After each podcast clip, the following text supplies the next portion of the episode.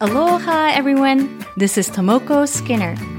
Welcome to Pursuit of Happiness Maya Gaja, the podcast. 皆さん、こんにちは。ハワイ島在住、パッション発動コーチ、ナビゲーターの好きなともこです。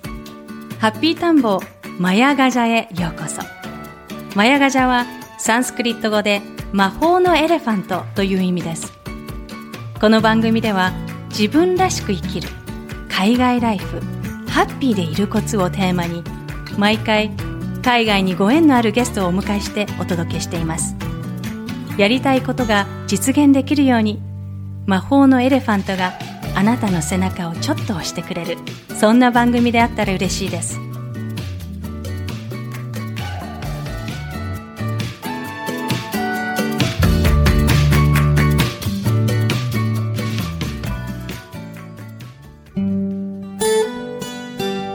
皆さん、明けましておめでとうございます。えー、2018年、えー、12月の後半は番組をちょっとだけお休みさせていただきましたが、今年もワクワクしながら自分の心の声に従って生きている様々な方々の人生のストーリーをお伺いしていきたいと思います。ハッピータンボーマヤガジャエピソード37 2019年最初のゲストはハワイ島プナのジャングルにお住まいのケイコ・フォレストさんです。ケイコさんは作家であり、ナチュラリスト、アルケミストでもあります。幼少の頃から見えない世界を見たり感じたりすることができる特殊な能力を持っていたそうです。そんな中で通に暮らそうと何とか努力していても見えない大きな力が常に恵子さんの人生を導いていたそうです。名古屋の法律事務所で秘書として働いていた頃、雑誌で見たネイティブアメリカンの成人の儀式、ビジョンクエストを知り、その儀式を体験しにアメリカを訪れます。その後、儀式で体験したビジョンを生きるためにアメリカへ移住。北カリフォルニアのメンドシーノ国有林の中のコミューン、エルクバレーで自給自足の暮らしをしながら、二人の娘さんも自宅で水中出産。カリフォルニアで体現していた自然と共に生きる生活。食べるジャングル、エディブルガーデンを大きな規模で営むために2009年にハワイ島のジャングルに移住。現在プナ地区でエコビレッジ、ザ・ビレッジとジャングルスクール、ネスト、ゲストハウスを運営しながらツアー、ワークショップなども企画されています。また、著書にヤナの森の生活があります。それでは、インタビューをお聞きください。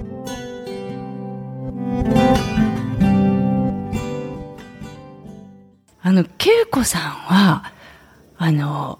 作家であり、ナチュラリストであり、こう、恵子さんを説明するとしたらどういうふうな説明をしたらいいんでしょう？どんな感じで説明すればいいんでしょうね。あの、えっと、まあ、自然が好きなので割と自然の中に暮らしていることが多いんですけれど、えー、と20代でも日本を出てしまったので、えー、あとは縁のある場所にね大体大自然の中なんですけれど、うん、そこで割と自給自足的な暮らしをしながらでも割と移動したりするんですよ。うん、で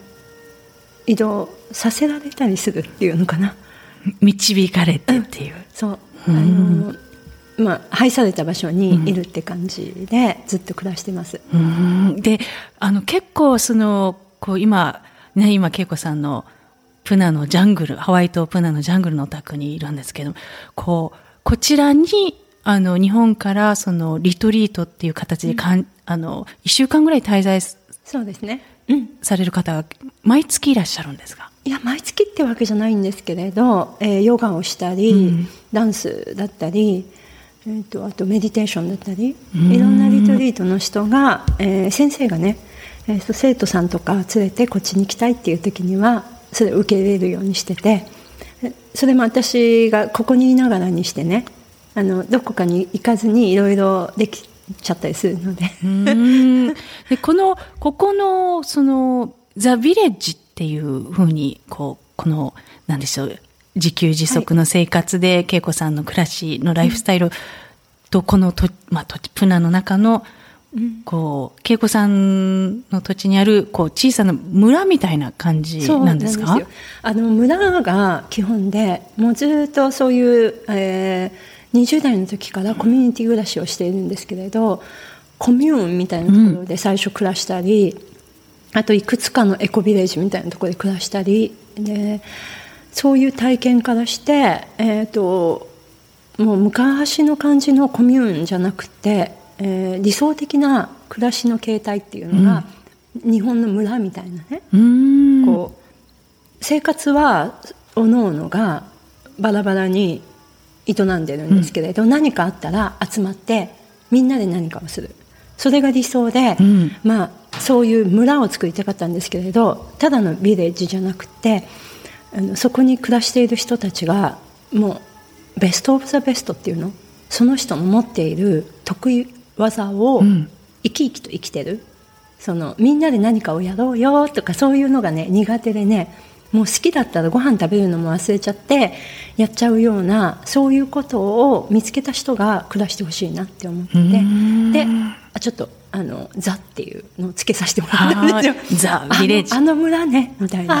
あはいあの村ですねみたいなそういう場所になればいいなと思って。うんはあ、そうなんですね。で、ここに、こう、リトリートに参加する人たちも、ここに、で、ザ・ビレッジで、こう、短い間ですけど、1週間とか5日間とか暮らしながら、自分の、なギフトを見つけていくっていうか本来の自分に戻っていくっていう、うん、それからギフトを持ってここに訪れてくれて、それをここに貢献してくれて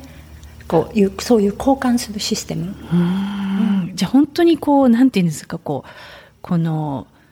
ちゃんと動いてるっていうかそのこう循環してますね。こう、ね、旅でここに来るだけではなく、うん、こう与えて、受け取ってっていう。う。ん、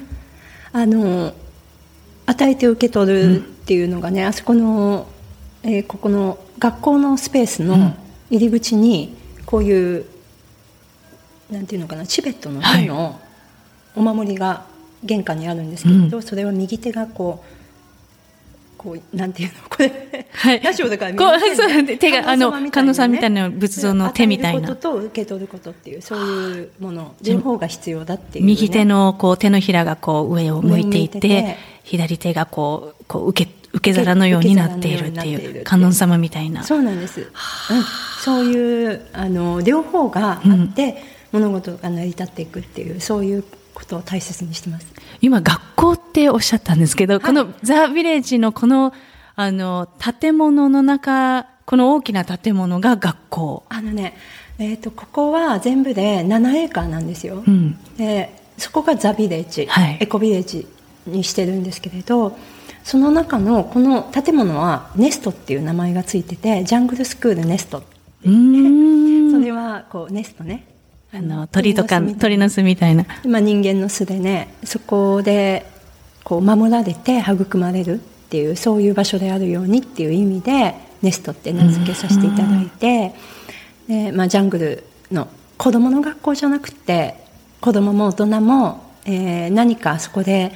学び合える、うん、そういう場スペースを作りたくて一応スクールっていう名前を付けたんですけれど。ん。なんかこうあのこの場所にね、あの、座りながらこうお話伺ってて、この学校っていうことだけれども、この空間がすごく心地よくて、こう、清らかで、なんか、魂の学び場みたいな感じが、うん、そう、それが、あの、基本に置いているところで、うん、あの常に向上し続ける、そのための、えー、私たちはあの今ここに生きているっていうそれがベースにあって考え方の。うん。そういうものを交換し合う場所。で恵子さんはそもそもその日本を出ることになったそのいきさつって何だったんですか？いきさつですか、うん。えっと私、えー、こんなこと言っていいのかしら？あの小さい頃かうんらサイキックで、霊能的な。そうなんです、うん。えっとメディアムっていうか、はい。い、ろんなものを受け取っちゃうんですよ、うん。それでまあちょっと小さ普通の社会の中では暮らしづらかったんですけれど、それでも一生懸命普通のに人間になろうとしてね 人の間でね ちゃんと生きていこうと思って、うん。まあ、中学高校大学とずっと、あのどうやってやったら普通の人間になれるんだろうってそうやってえ、に、あの、サイキックってこう、よく聞くのが、こう、小さい時に結構ね、あの、そういうふうにつながってるから、結構その、小さい時はも、その力を持ってても、大人になると消えるって人よく聞くんですけど、今もずっと持たれてる。一生懸命消そうとしてたんですよ。普通になりたくってね。普通に普通に憧れちゃって。でまあ中高大とものすごく普通の長けてるね友達を選んで、うん。その人たちが私によくしてくれるっていうか あの普通はねこうするんだよっていつも教えてくれて彼女たちは私稽古にはねあの稽古の物差しがあるけれど社会には社会の物差しっていうのがあるんだよって言って教えてくれる友達ばっかり選んでその人たちから学習しながら普通の社会生活を送ってたんです。地球の人間として。あの小さい頃から持ってたそういうサイキックの能力って、例えばどんなことだったんですか？めっちゃくちゃ突拍子もなくなっちゃいますが。はいぜひ。えっとちもう本当に小さい頃から、えー体の中宇宙船の中で体の中に入るっていう、うんそういう夢をうん。1週間に何回も見ているそういう子供でううき記憶がある。宇宙船？宇宙船の中でね、うん。人間の体の中に入れられた宇宙人だった記憶があるんですよ。宇。宙人の記憶が、うん。そういう夢をずっと見てた。そう。で週に何回かその夢を見て同じ夢を見ては、えー、と父と母が私を起こしてで私が興奮しているからお水を飲ませるまで落ち着かないみたいなそういう幼少期。ものすごくあの異常な幼少期だったんですよ、うん。あの宙に浮いたり、うん。体ごと。本当に浮いて浮いちゃう。そうお布団ごと天井に浮いて寝てたり。うんすごい。だからちょっと本当にあのロシアに連れて帰れちゃうかぐらいな。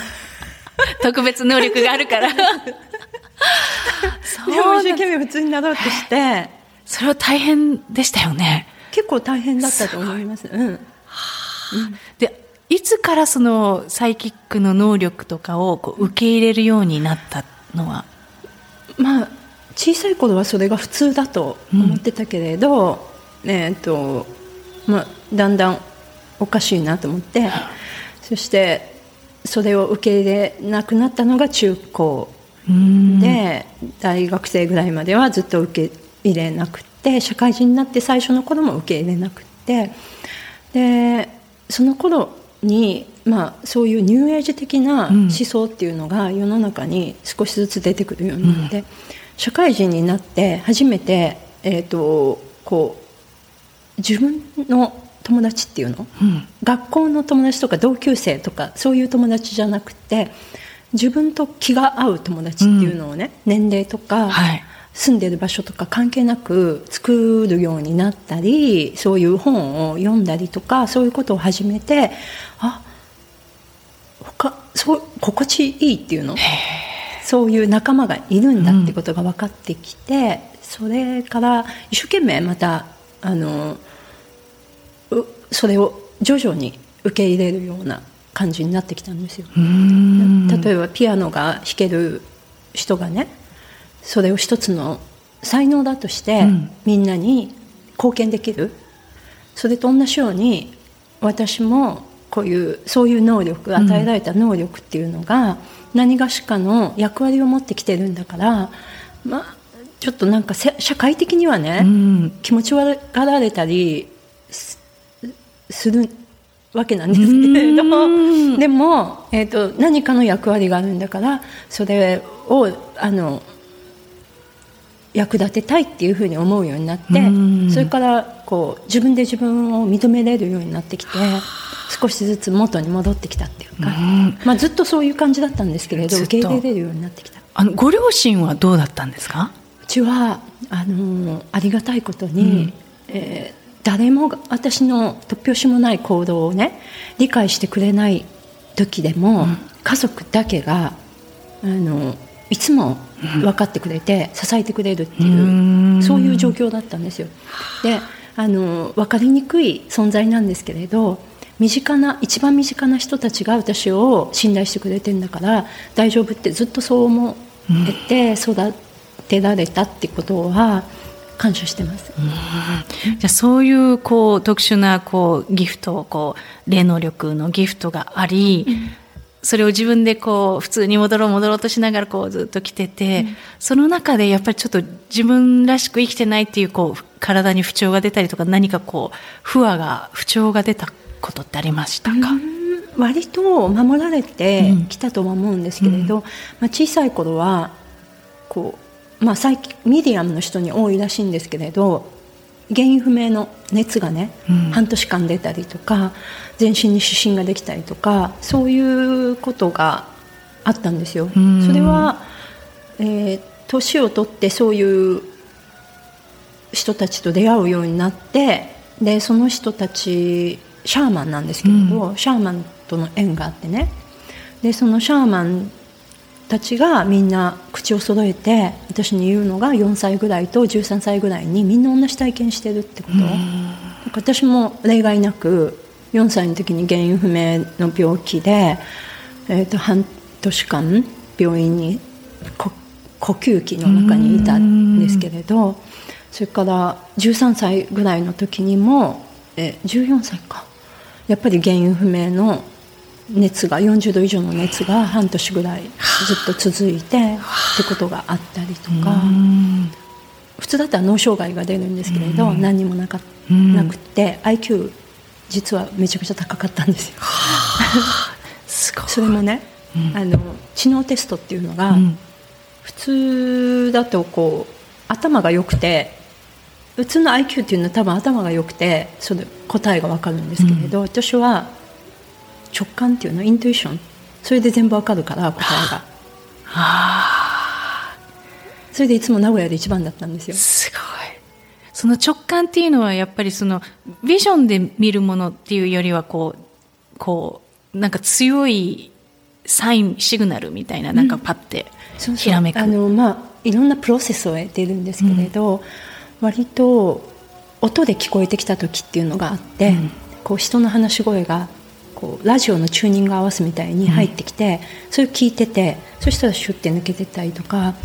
であまりそういうふうだと日常生活に問題があるから、うん、あの神様にお祈りしたっていうか私基本が小さい頃からずっと神様にお祈りして対話をするっていう生活なので、まあ、ちょっとそういう方法じゃない方法でってお祈りしたところ自分で分かるようになった。じゃあ今まではそのチューニングしてなくても降りてくるものをその神様にお願いした後はこう自分で選べるように。自分として分かるように。分かる。自分の直感とか自分のひらめきみたいな感じで分かるようになってきて、じゃあこうアメリカに最初行かれたっていうのもその直感の一つでしたそうですね。うん、あのうちの母が私がそんな特殊だったので、えーと、京都の有名な方に、霊能者の方に見てもらったんですよ。相談に行ったんですね、うん、私が高校生の時に、うん、そしたらその方があの普通の人間っていうのは、えー、人間に与えられた一番の特徴っていうのがギフトが自由意志。自分の意志で人生を決定するってことでみんな生まれてくる時にストーリーを持って生まれてくるんですよ。こういうテーマを持ってどういう人生を生きるって、でも自由意志っていうのが与えられているので自分でいいようにも悪いようにもそれをチョイスしていける。だから全然その人生を違うものを生きてしまう。そういうのが、まあ、持ってきたストーリーとは違う人生を生きるっていうのが通常人間なんですよでもそれが一番の人間の醍醐味だしギフトなんですよ。でもあなたのお嬢さんにはあの自由意志はありませんって言われてでお母さん諦めましたって言って帰ってきたのが高校生の時にそうやって言われてで私もうすうす本当に自分の人生が自分で選んでる感じがしないなとは思ってたんですけれど本当にそういう感じでずっと物事が先に起こっていく。それを一生懸命受け入れて追っかけていくっていう人生なんですけれどそれ多分生まれてくる前にも決めてきたからしょうがないですよね。すごい。そうなんですね。で日本であの大学を出てあの普通の OL さんをされてたんですか？そうなんです、うん、それも自分の意思じゃないところで、うん、大学も自分で行きたいと思った学部じゃないところに入ることになったり、うん、えな 何学部に？例えば私、えーとまあ、中中学から私立の学校に入って、そこは大学までそのまま行くために小学校で受験をして入るんですよ。でそのまま行くために入るのに、急に保母さんになりたいって思ってでそこにはないんですよ。であの姉妹校にあって、うん、で私の学校は上に行くために入った学校だからみんな、うん、その姉妹校に行く人がいないので、えー、前の年のパンフレットだったんですね。で私その前の年のパンフレットを受け取ってあのそのまま推薦でそこに入ったんですよ、うん、教育コースっていうね、うん、保母さんのコースだと思って、そしたら秘書のコースに変わってたんですよ。人気がないそんな行く人いないから、その上に行けるのに、他のとこに行く人いないから前の年のパンフレットで同じ名前で教育コースで秘書の学校に変わっててでもう受かっちゃったから、うん、もう母がねあの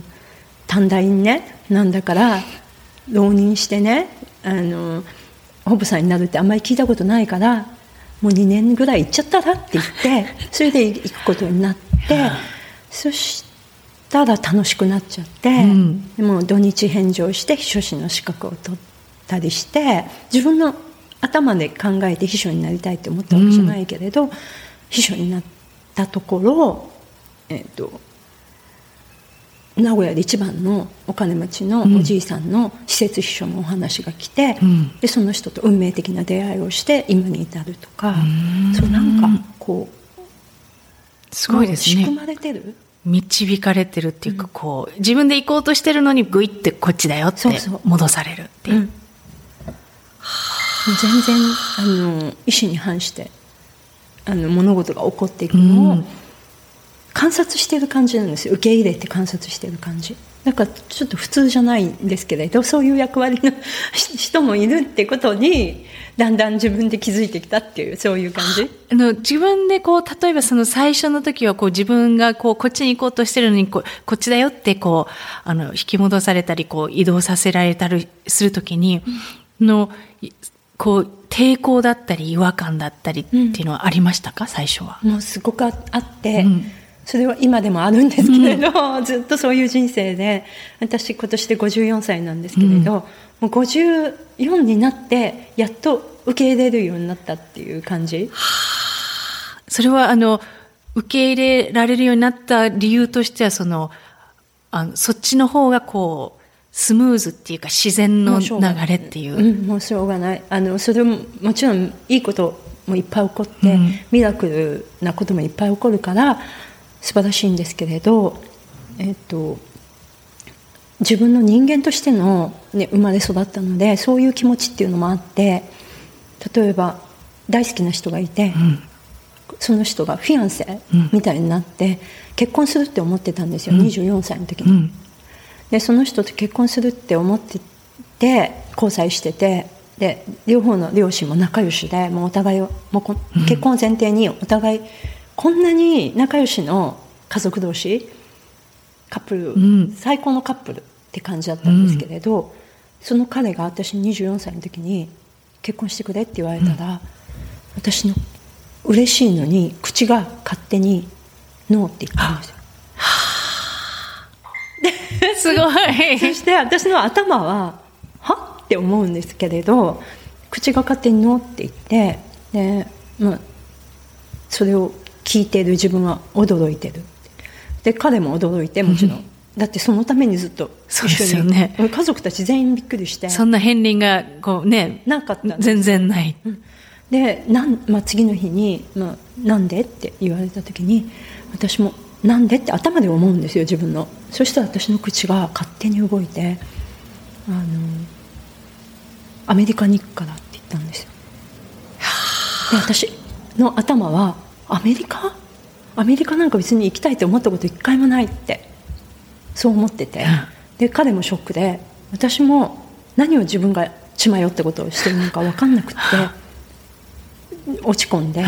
で彼は、えー、とその後彼のことをずっと思ってた人と浮気しちゃって赤ちゃんできちゃって。うん。で結婚しちゃって。で私それから2年間アメリカに行く気配もなく、ん。泣いて過ごしたんですよ。本当に泣いて過ごしてなんで私あんなこと言っちゃって、ね、その後結婚しようと思ったらもう結婚しちゃって向こうは。元にも戻れない、なんでこんなことになるんだろうと思ってたらその2年後にアメリカに行くことになって、うん。その時に初めてあ私本当にアメリカに行くことになったって思った、そういう感じ。そのアメリカに行くことになったこうのも何かこうす予兆なサイン的なもの直感っていうのがあったんですか？それはあのそれも全然ないんですよ。うん。それもあの私結構その、まあ、名古屋で一番のお金持ちのおじいさんの秘書だ施設秘書だったので、バブルの全盛期で、うん。本当にこうフランスのねハーブティーが日本に入ってきたばっかりで、ん。フランスのハーブティーを飲みに行くのが好きっていう毎日だったんですよ。うん。それを聞いた私の友達がねあ私たち名古屋の OL なのであの全然そんなアメリカンインディアンっていう人たちに全くの縁がなかった、うん。で当時はアメリカンインディアンっていう存在が、あの日本の人に全然知られていないうん。状況、はい。そんな人がいるのっていう状況の時に、あの私の弟が読んでたアメリカンインディアンの人の本にハーブのことがいっぱい載ってるから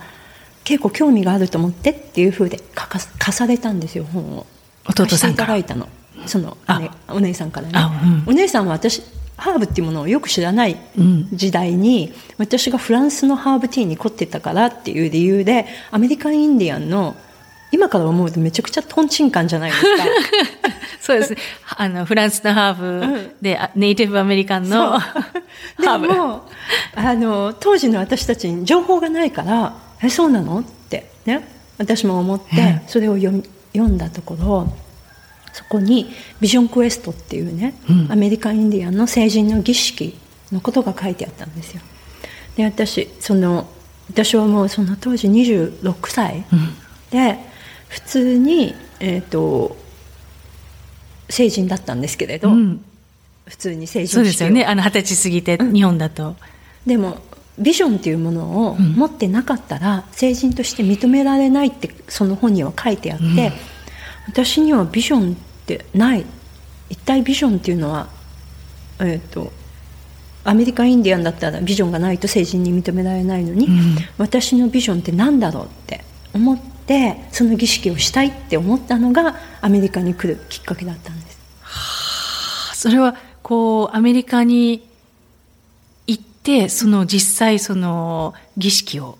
しました。受けたんですね。それもね、うん。考えてビジョンクエストをしたいけれど英語も話せない当時の私ね、うん。今でもなんですけれど。あのそしてましてやアメリカンインディアンの知り合いなんかいないじゃないですか、初めて聞いたぐらいのそうですね。広大なアメリカのどこに行けばね、会えるんだろうっていう感じですもんね。どうやってうんそのビジョンクエストっていうのをすればいいんだろうって思ってその足で本屋さんに行ってそこにあった雑誌をパッと広げたらそこにこれぐらいのちっちゃい宣伝で「ビジョンクエストツアー」って書いてあったんですよそんなできた話が。私ねだから自分の人生もう全部ねすごい。こう最初に。宇宙に。作られちゃっててもうやるしかないっていうところに。持ってかれるっていうねすごい。そういう人生なんですよ。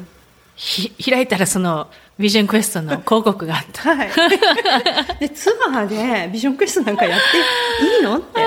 私人間の私は思うんですけれどこれ普通の前に出るセットで。でも、まあ、そこにあるしその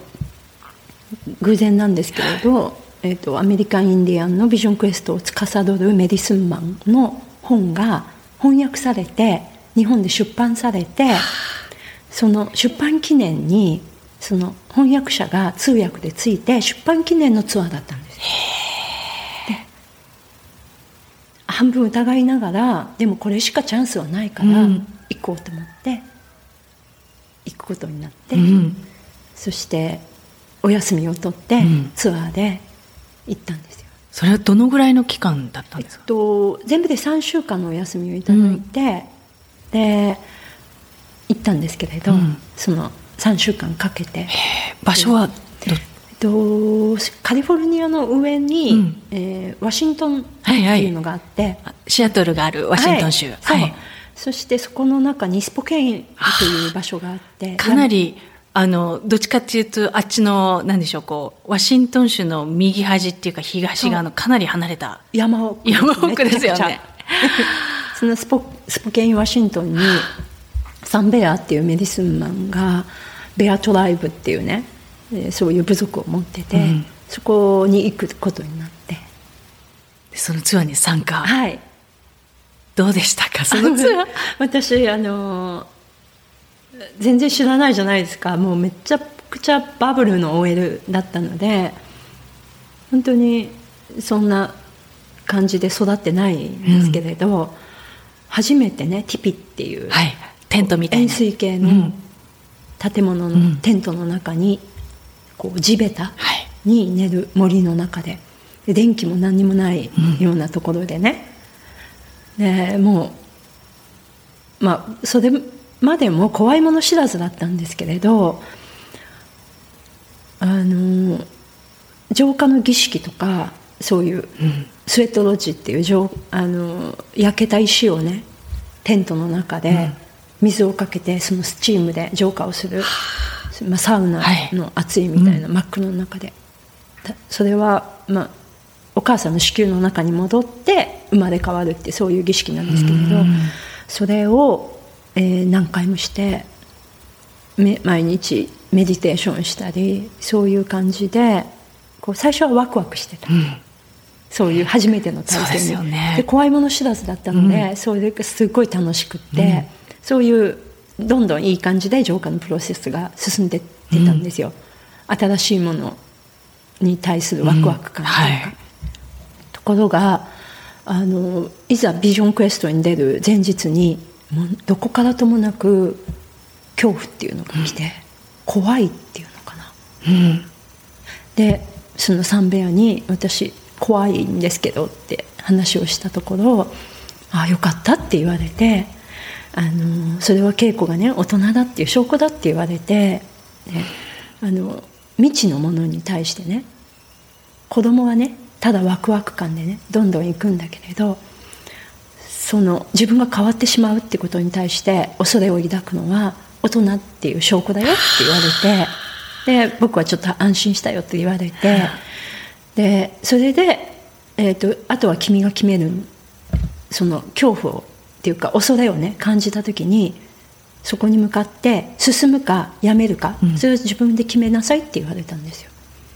で私行きますって、うん。怖いけど行きますって言って。そしたらよかったって言われてそしてビジョンクエストが始まった。その、サンベアさんっていう、その、ハワイでいうカフナみたいな、その、そう。ハーブマン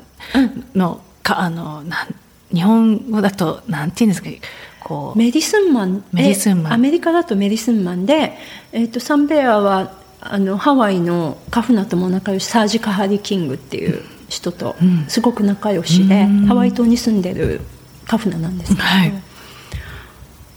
えーて日本語で言うと長長老の長老かな？みですよね、とか呪呪術師？さいえっと超能力者。超能力者でこうなその時おいくつぐらいの方だったんですか？サンベアは、えっ、と多分年齢がちょっとわからないんですけれど60代ぐらいうかな、ーん。うん。あそうだったんですね。でそのこうなんでしょうこう生まれ変わる儀式っていうものはい。を通過して、はい。実際そのビジョンクエストどんなものだったんですか、あの4日間ね、えー、と自分の場所を探し出してその最初のプロセスの時に自分の場所を探すんですよ森の中に入って、えー動物が導いてくれるってことを教えられてそして動物たちとか自然のね声に耳を傾けて自分の場所を選びなさいって言われて、選んだ場所にメディスンマンと一緒に戻るんですけれどそしたらメディスンマンがは全部分かっててで、えートウモロコシの粉をうん。ずーっと巻いてくれるんですよ周りに。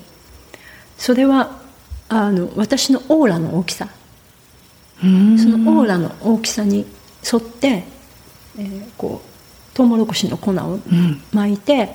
その中に4日間とどまるんですね。4日間？そう。あ。のご飯も食べず寝ずに。でビジョンをこうんですけれど、はい何のために生まれてきたかっていうね、あのそのコーンの動物たちはコーンあそういうなんていうのかな見えないものに対してものすごく敏感だからそのコーンのねあなたのオーラの中には入ってこない。決して入ってこないから、安心してくださいって言われて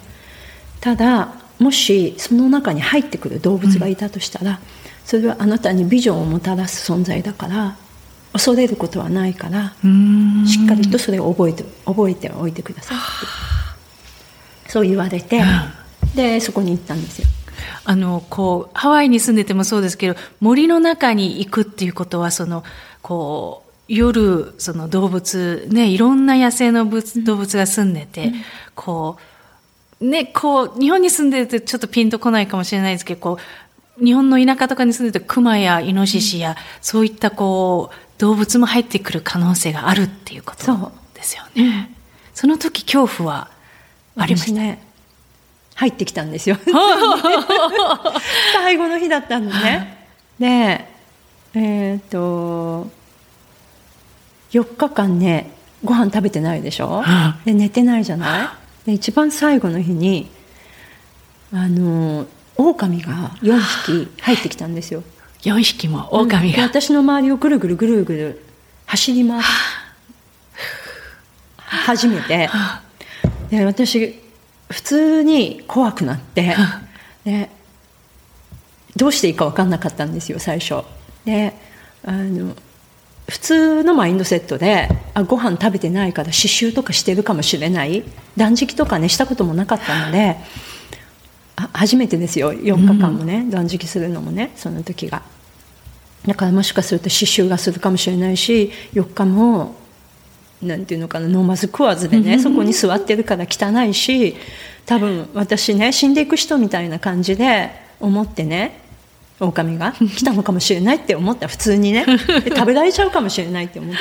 そしてその次の瞬間にあサンペアがこの中には入ってこないって言ってたって思い出して、ねあってことはここに今いる狼は私にビジョンを持ってきてくれたんだってそう思えた、そしたらスッて出てったんですよ。多分テストうんだったのかもしれないけれどあの怖いっていう思いがねうん。自分で変え変えれるうん。瞬間に、瞬間の意識で、そういうテストだったと思うんですけれど、うん。それは、まあ、そういうことが起こった、うん。うん。最後の日に。最後の日、うん。このお水とかも飲まない？あのねお水を飲まない、えー、とビジョンクエストっていうのもあるんですけれど、サンベアは、えー、とお水はやっぱり取った方がいいっていうんで、お水だけ持ってってるんですけれどいっぱい。4日間。うん。でもブランケット1枚で寒いんですけれど夜とか、で雨も降ってくるし、うんでまあ一番最初の日はえーっと食べ物のことばっかり考えてたんで 帰ったら何食べようとかね。あのそして今何時だろうとかね、うん。普通の生活の中でのものがいいきなり取り去られたでしょ？食べる行為とか、はい。今何時とか何時に起きて何時に寝るって。寝ることもできなかったから。え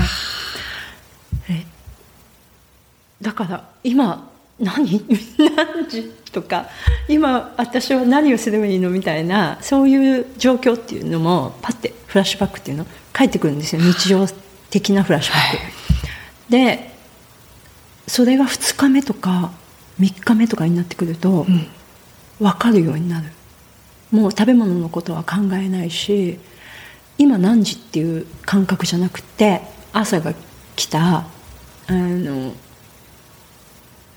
鳥がの鳴き声がすると日が昇るとか、うん。えーっと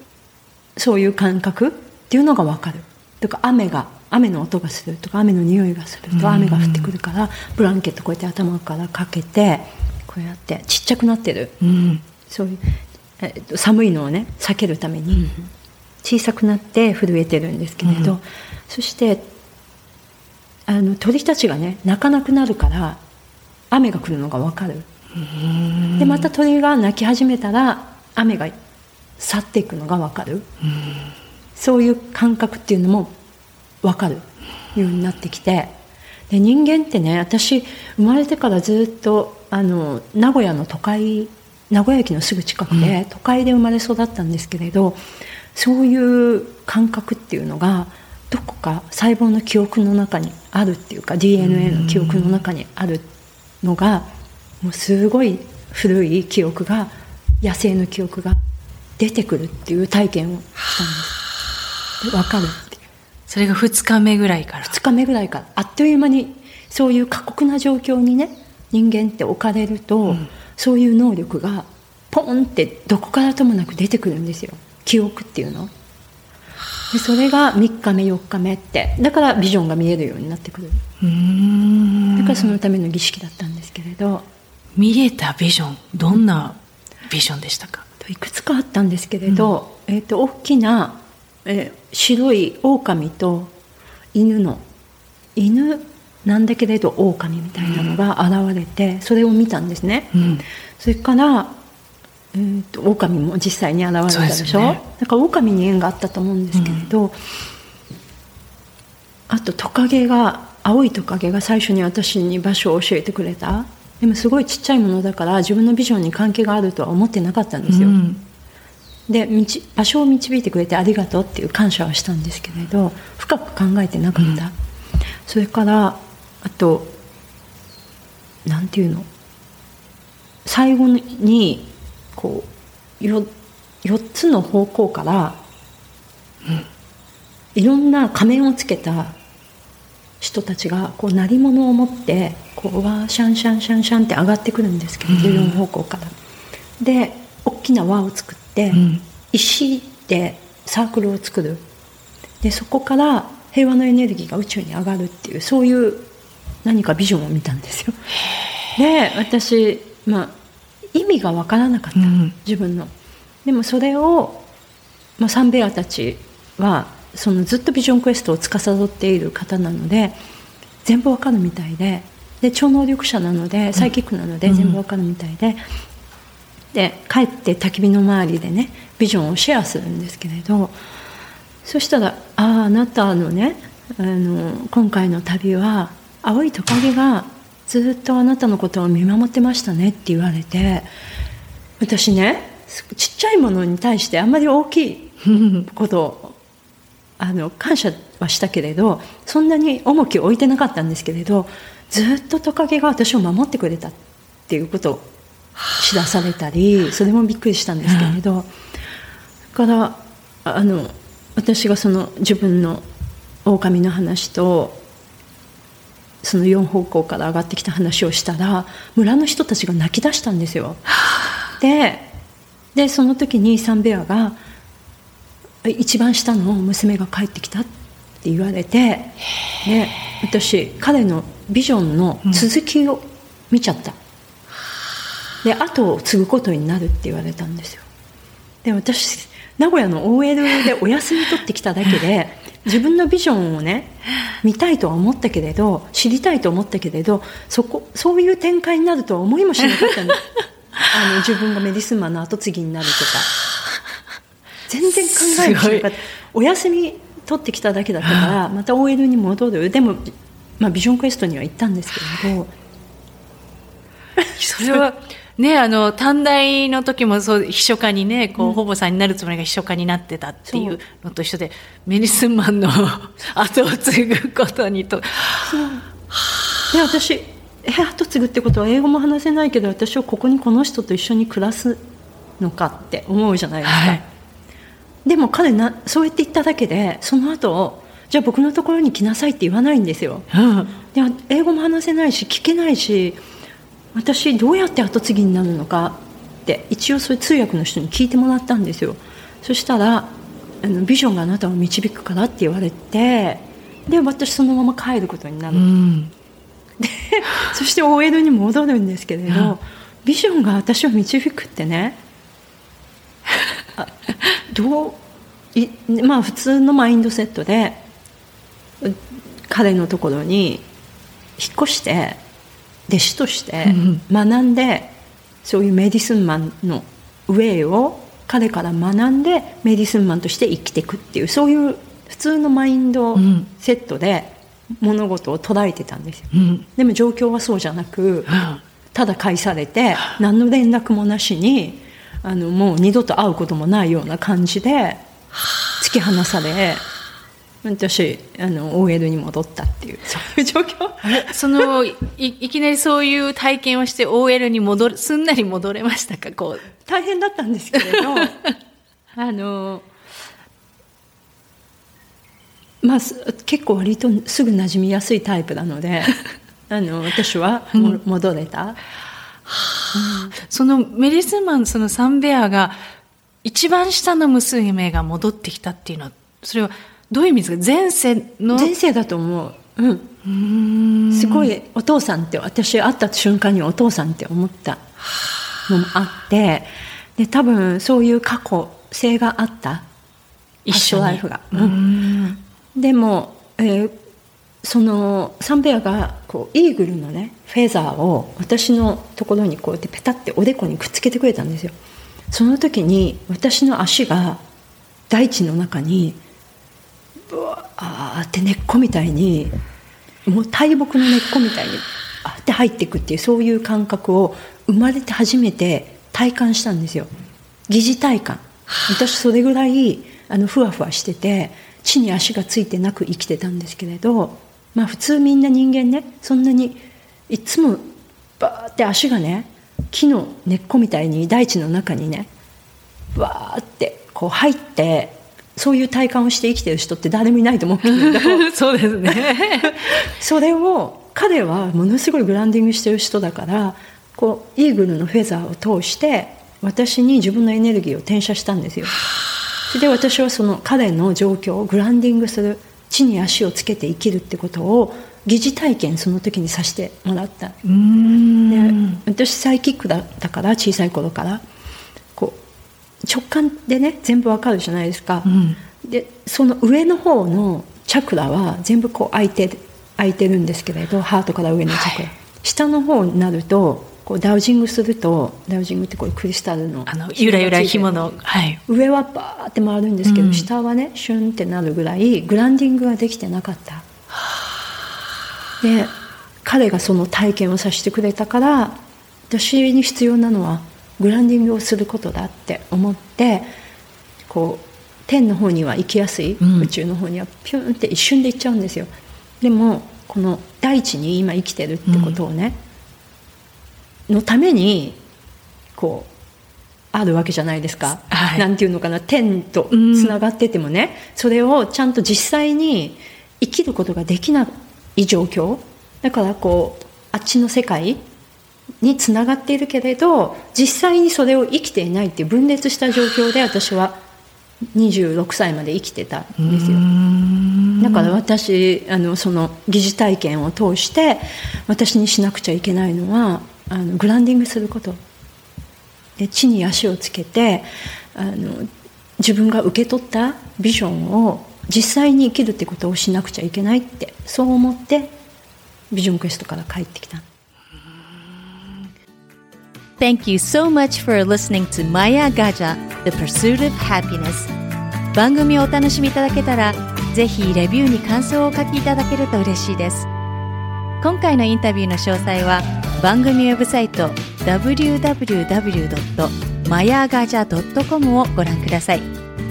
番組は毎週日本時間の水曜日に更新しています。iTunes もしくはお使いのアプリでこの番組の購読ボタンを押していただくと自動的に番組が配信されます。